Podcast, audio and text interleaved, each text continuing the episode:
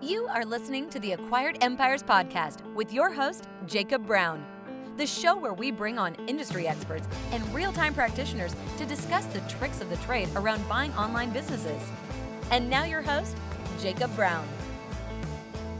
Today is going to be about my story of how I vetted over 300 different off market business deals to eventually buy a business that I feel uh, was a really great fit in the fact that I had a pretty strong personal connection to the whole business model and I think I was uniquely qualified to grow it. So that is going to be today's episode. So basically, um, I'll just start you off at how how I initially got into the world of buying businesses is I joined a investment group that was specialized in buying online businesses and I think everybody should consider doing that when they're first getting in because you get to leverage other people's knowledge and expertise and money, you know, if you're going in on deals together. So that's how I initially got started. I got started on a few uh, small deals and being a minority share and this was um, just for me just to see how the whole process went, how to just dip my toe in the water before committing a lot. And so after I've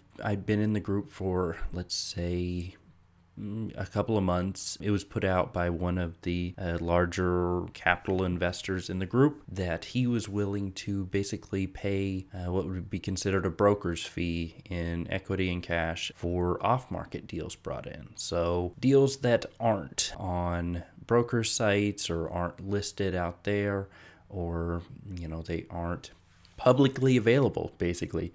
Um, those deals he was willing to pay if anybody found one somehow and brought it in and so that got me thinking. I'm like, ah, I could, I have a limited amount of capital to leverage. Why don't I leverage my time and my expertise of, you know, just bringing one of these businesses in that I particularly like, anyways? So that started me out on the process of reaching out to businesses. My criteria was they had to be profitable.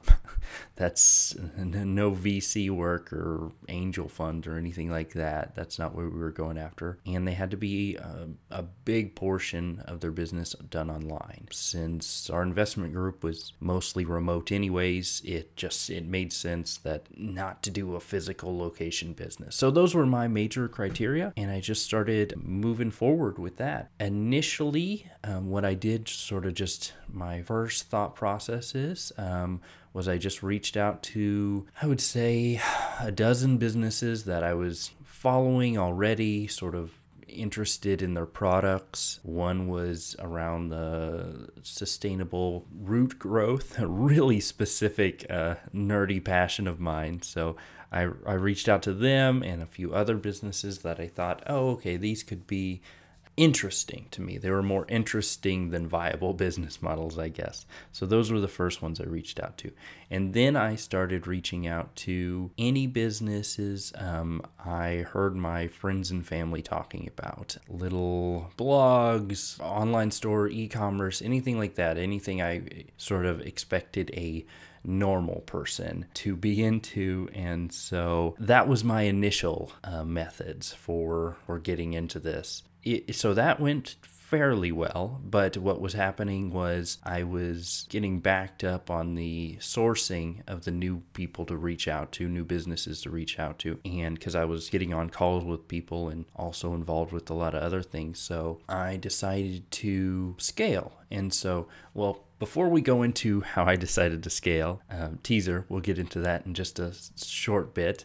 Um, let me talk about what I said when I reached out to these businesses and sort of my process going forward. So first, I just I found an initial email, um, usually their info at their site, or I would look up their founder's name or CEO's name on LinkedIn, and then first name there, and you know do a simple email check. So that's how I knocked on their front door was was by email. And my email was super simple. It was I, would explain who I was. I was looking to uh, I was working with investors to buy online businesses. Um, and this business matched our criteria, and I listed out why it matched. And then I also sort of listed a very vague what I thought, why I thought I personally could grow it or would be a great takeover partner for this business. So this these emails were about three paragraphs long. Each of these paragraphs were one to two sentences, super short, super just like let's get on a call if you're interested at all let's talk and if you're not interested in selling i'm still interested in talking. And i think that led to up in the numbers wise out of like every 10 emails i would get close to five responses back. And you know some of the responses were no thank you or i'll forward you to the person in charge or i will pass along the message. But a lot of these responses were okay tell me more or let's set up a call was the biggest next one just to dive into it a little bit more. And so out of that, I think, you know, and just rough numbers, out of every 10, that led to two to three calls. So I don't know if you've been in the cold call business, but just flat cold emails to just business owners to get on the phone with them is pretty two two out of ten is a nice number. Um, some people might think it's not, and they just haven't been in sales. So that's uh, I was really happy with that and surprised how well my my I'm no email copy master or anything like that. It was just super straight to the point. Um, so I was surprised with the amount of success I was getting of just being able to talk to them. And so, and I think the reason why is because zero to very few people reaching out with the same offer or same proposition for these relatively I would say smaller businesses on that had were primarily online. So that's the first one. It's like, hey, I was an oddity. Let's and so the people are like thinking, okay, what is the process or who are these people or or at the very last of what at least my business is worth? Like just uh, sort of put that on their wall of okay this is where i'm at. Um, so those are probably the reasons. If they weren't directly looking to sell um, they were really happy to get on the phone with me. And a lot of them weren't re- ready to sell within the next year.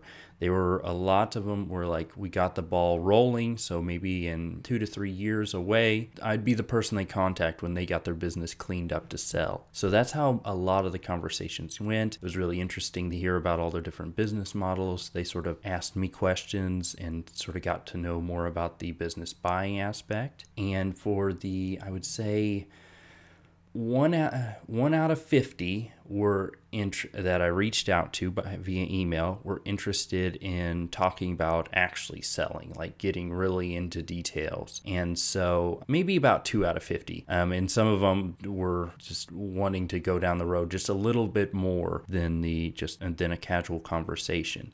So about two out of 50 on a good day.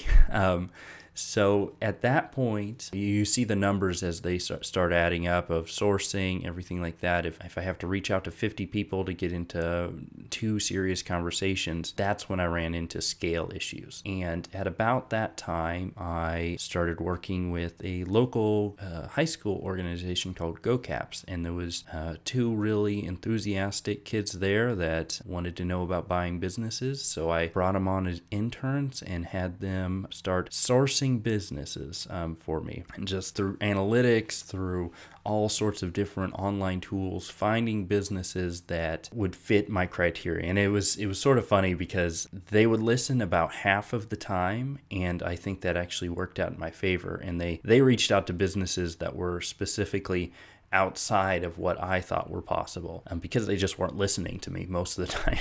and so um, we got a pretty diverse outreach group going with that sort of the team of two interns. And then I brought on an email intern to sort of automate the outreach process so I could just be in charge of the phone calls and that sort. So that's that's how I sort of scaled up that operation.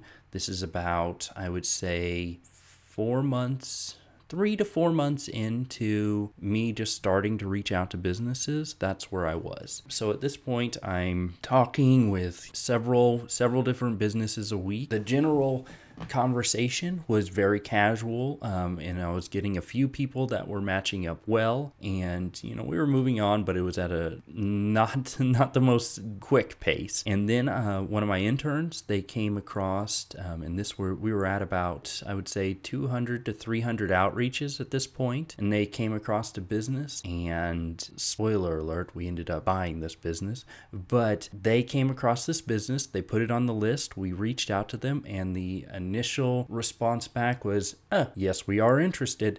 Here's our P&L. Um, and I was like, okay, these guys are seriously interested. And I was like, and I looked up and I'm like, I really know this business. This is Book Scouter. I've personally been involved with them in previous business uh, ventures and everything like that. So I heavily knew them. And so I was super excited. And uh, the interns, it was funny because this was one of the ones that were, they didn't fall into the limits because I thought Book Scouter would be too big for us. And so they put it on the list anyways because they weren't listening. And it turned out to be a, you know, a, a great acquisition. Um, about the acquisition from start to finish took about i would say six months well six months might be a, a low estimate probably about seven or eight if you if you if we think about it um, from the very beginning process to the closing date and this deal was never on the market, so there was no bidding war. Um, we got to get really good terms, and every party was, I think, really happy with it because we were able to compromise on giving them a higher total price and higher total multiples for much better terms. So that was something that we wouldn't have been able to do if we had gone through a brokerage. And this business probably would have never sold through a brokerage since they were willing to talk with anybody that was coming up to them about buying this business. And they had a few other people that had vaguely interested but hadn't followed up strong enough. And so yeah, so that was how I closed my first off-market deal or and brought it in, closed it, brought in a capital backer to buy it and became the uh, pretty much the whole manager of the whole deal. And so that's that story. Um, I reached out after the numbers all settled to 300 plus to find this one off market deal. One out of 100 of those 300 we did the due diligence process on um, and got really deep into the numbers. And the other two out of three just didn't fit our model when we looked at the numbers, or one actually, he shopped his deal and got a better buyer, which I was happy for him because we weren't the exact fit, so we weren't able to give him the best price. And then the other one had some issues when we dug into the top due diligence. So two out of three that made it into the scoring range, and then uh, one out of 300 after that 300 shots taken and one goal um, is is not that great of statistics. But the fact that I got to be into this deal and the, the fact that it's such a perfect match for us too uh, makes it worth it for me. So that is my story. Some just interesting tips um, that I, I feel comfortable sharing at this point since it's sort of it's played out to a certain extent is some of my sourcing methods i'll just give that out um, was i used SimilarWeb that was a big one um, to find like businesses um, I use the listening to people's conversations.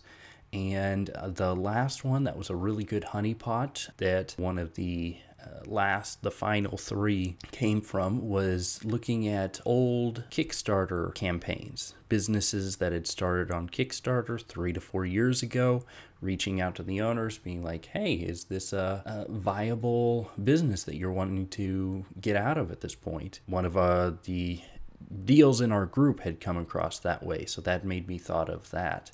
Um, so yeah, so those are some top tips, and that is my story for today. If you're interested in learning more and listening to interviews about buying online businesses, be sure to subscribe to this podcast, Acquired Empires, and it should just get better from here. Um, I appreciate you listening, and I hope you have a good one.